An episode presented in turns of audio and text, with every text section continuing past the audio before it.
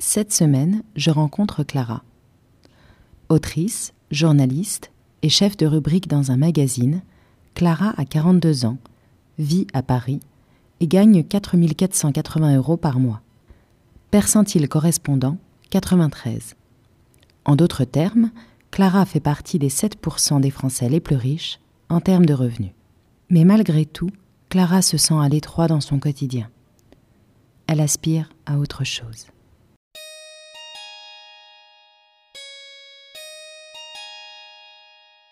Épisode 16 Prendre la tangente. Ça fait 15 ans que je suis dans ce studio qui n'a pas beaucoup augmenté. Mais voilà, si je voulais avoir un appartement décent, euh, là j'ai 42 ans, si je voulais vivre dans un appartement d'adulte, ce serait pas possible par contre. Là, je, là ça rentrerait plus dans mon budget.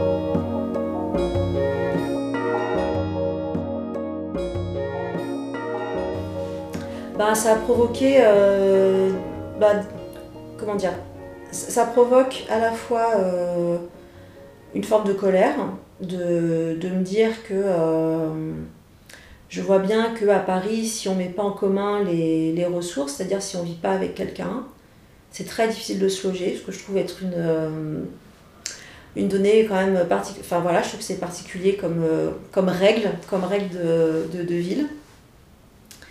Donc ça me met en colère aussi de voir que euh, moi j'ai quand même beaucoup travaillé, euh, j'ai fait des bonnes études et que j'ai quand même une vie. euh, C'est-à-dire qu'avant d'arriver à Paris, j'ai commencé à faire mes études à Saint-Étienne, où, où je suis née, et, en étant pionne et serveuse dans un PMU, j'étais mieux logée qu'aujourd'hui encore à 42 ans.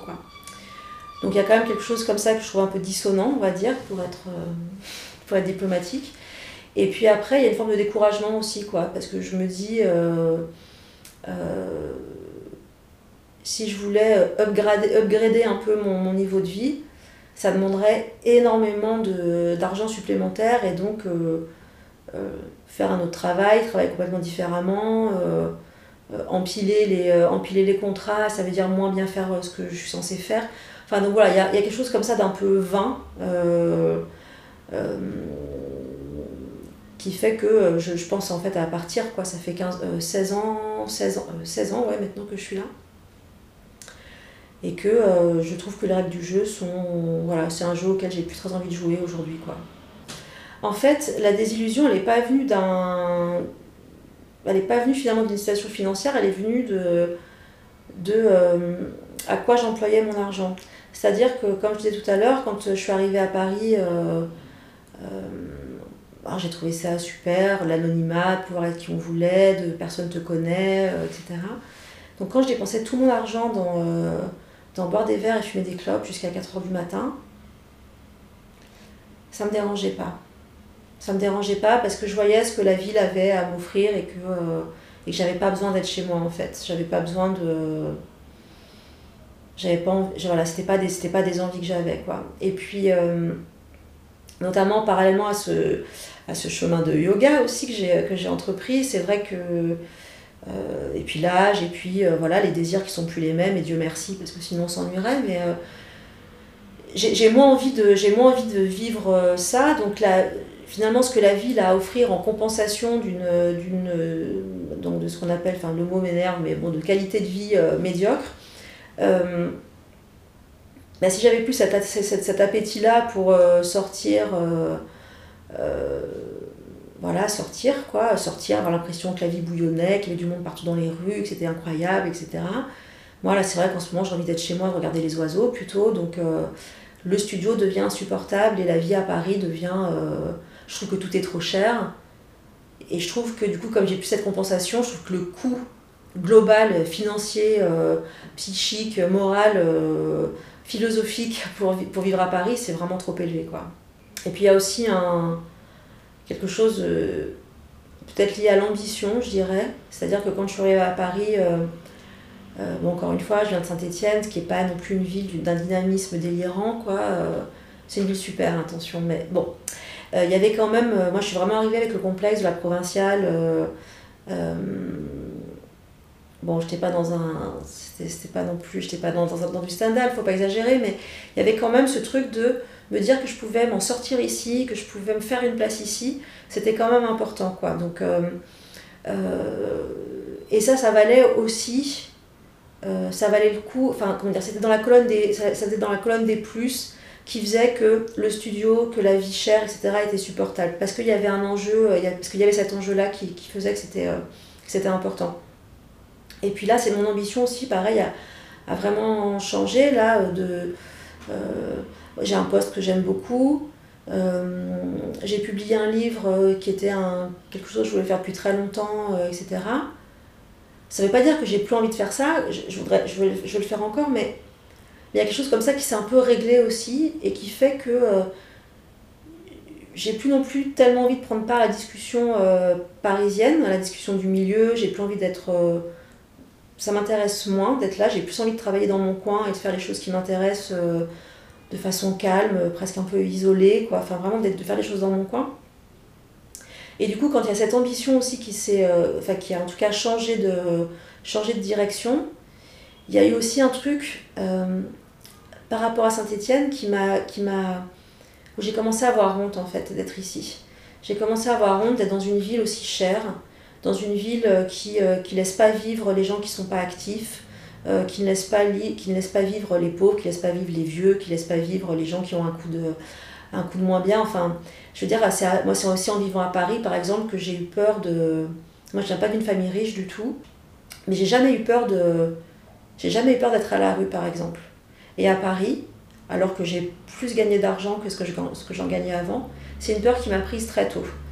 j'ai toujours et encore aujourd'hui, quoi, dès que je vois des gens dans la rue euh, voilà, qui, euh, qui font la manche, qui sont, euh, qui sont perdus dans le métro, qui, je me dis vraiment, ouais, en fait, ici, ça peut aller très très vite. Ça peut aller très très vite. Et donc, cette ville comme ça qui rejette, qui rejette les habitants qui n'ont pas les moyens, qui rejette les habitants qui ne veulent pas justement jouer ce jeu de. voilà, ce jeu-là, quoi. Ça me ouais, ça commence à me déranger aussi un peu. Euh, j'ai l'impression de trahir quelque chose, quoi, de trahir. Euh, et ici, moi, j'ai l'impression d'être entourée de start-upers euh, de 28 ans qui veulent lever des fonds pour lancer des entreprises de jus. bon, voilà, il y a quelque chose quand même où là, je ne je m'y reconnais pas, pas très bien, quoi, aussi.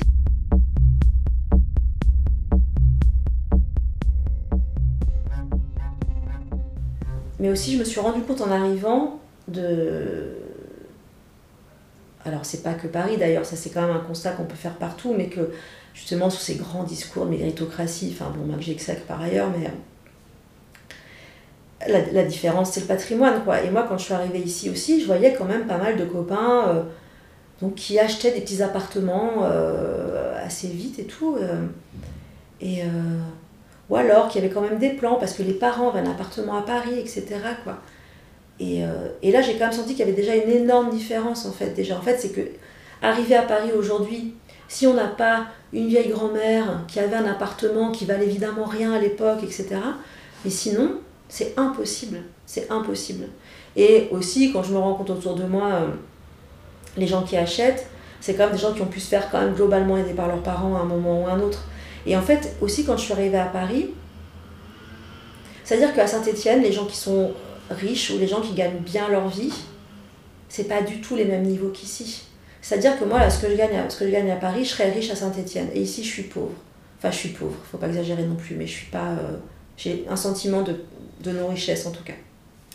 Et c'est aussi, je me suis rendu compte en fait de, de, bah, de l'écart en fait aussi de la, de la norme parisienne, quoi. Parce que à Paris, j'ai jamais entendu quelqu'un me dire Ouais, non, là, le resto, en fait, je peux pas trop ce soir.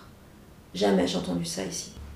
On n'entend jamais trop les fins de mois difficiles, je sais pas quoi. Enfin, même si les fins de mois sont difficiles, ouais, bah quand même, on peut quand même aller boire une bière, ou on peut quand même aller. Euh, euh, enfin, je sais pas, je trouve qu'il y a quand même quelque chose de faire comme si l'argent ici ça n'existait pas, comme si ça circulait de façon un peu magique. Enfin, je sais pas, je trouve qu'il y, a un truc très déconnecté. Enfin, alors que la ville est tellement chère, il y a quelque chose de très déconnecté par rapport à l'argent, je trouve, dans, à, Paris, quoi.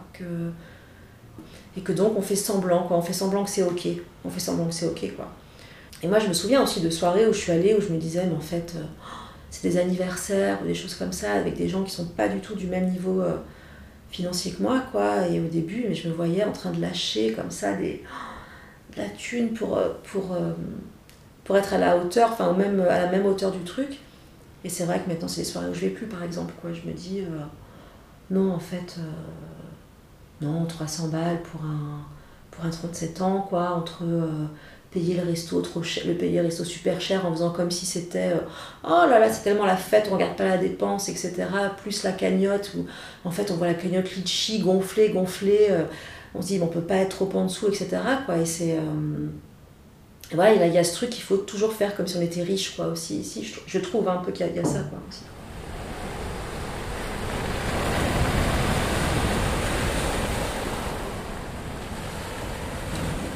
Donc voilà, tout ça fait que euh, euh, l'argent, qui n'était pas, du tout pas du tout un questionnement au départ, euh, est devenu, un, est devenu un, un, point depuis un ou deux ans. Quoi.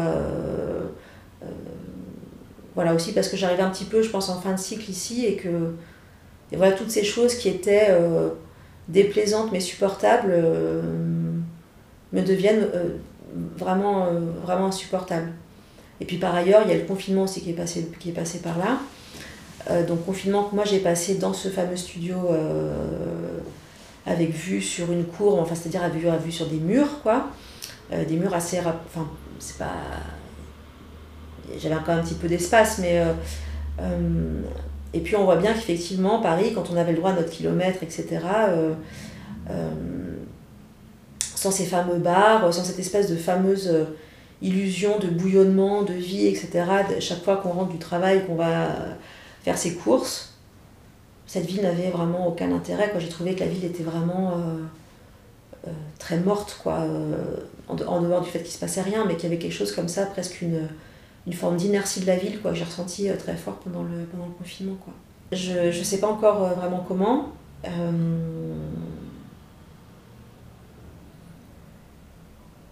Mais là, je, j'ai envie de dépenser. Envie, en fait, c'est bizarre de dire ça comme ça, mais j'ai envie de gagner moins d'argent, de payer les choses moins chères et de travailler moins. J'ai vraiment envie de faire une espèce de décroissance euh, globale, quoi.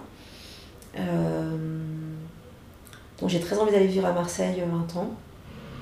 Ça fait 15 ans que je vais là-bas, que chaque fois je me sens. Euh, notamment parce que ça ressemble beaucoup à Saint-Etienne avec la mer, hein, donc il y a quelque chose aussi de familier, je pense, et, d'un peu plus vivant et d'un peu plus cool.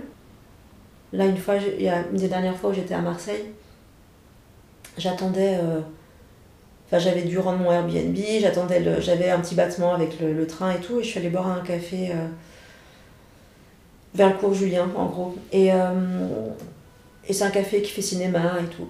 Et, euh, et j'attendais les serveurs qui discutaient parce que le lendemain il y avait un jour férié, je sais plus lequel. Et la discussion portait sur alors qu'est-ce que tu fais pour ton jour off, etc. Et il y avait la serveuse qui devait avoir 25, euh, 30 ans, pas beaucoup plus, et qui lui dit euh, À moi demain je vais voir mon cheval. Je me suis dit d'accord en fait, il y a des gens, ils peuvent être serveurs alors ça veut pas dire qu'il vit dans un palace, ça veut pas dire que le cheval est à elle, euh, enfin ou je sais pas quoi, mais que mais euh, bah elle sa journée off, c'est ça, c'est aller voir son cheval et aller faire du cheval et euh, et ça c'est vraiment je me souviens de ce, ce, moment où je me suis dit mais et puis il y a aussi ce truc de voilà partir trouver d'autres façons de vivre donc notamment financièrement, c'est flippant. Mais aussi quand je vois, enfin quand j'imagine le futur qui pourrait m'être réservé si je ne partais pas, c'est-à-dire que l'idée de me retrouver à 50 ans en train de courir les rédactions pour essayer de placer des piges, euh, ou euh, à être une vieille rédactrice en chef aigrie, euh, enfin on n'est pas on n'est pas vieille à 50 ans, mais je veux dire bon, bah, 30 ans de métier, 30 ans de boulot, euh, on commence à être un peu fatigué quand même. Et toujours vivre dans mon petit studio ou peut-être dans un deux pièces parce que vraiment j'aurais touché le gros lot pour je ne sais quelle raison euh, et que euh, ma seule compensation c'est de me dire ah bah il y a des expos. Ah non mais moi ça je, je c'est au-dessus de mes forces. Je, ça, je, vraiment ça c'est un cauchemar pour moi. Quoi. Je, je, je ne veux pas de cette vie-là. Quoi. Je, je veux pas de cette vie-là. Moi ce que je veux c'est pouvoir me lever le matin, ouvrir ma, ouvrir, mes, ouvrir ma porte, appeler mes chiens, parce que j'aurais des chiens, parce que je peux, pas, que je peux pas avoir ici, appeler mes chiens et regarder la brume se lever sur, euh, sur la montagne. Moi, c'est ça que je veux, quoi. C'est pas. Euh, Podcast conçu et réalisé par Hélène François.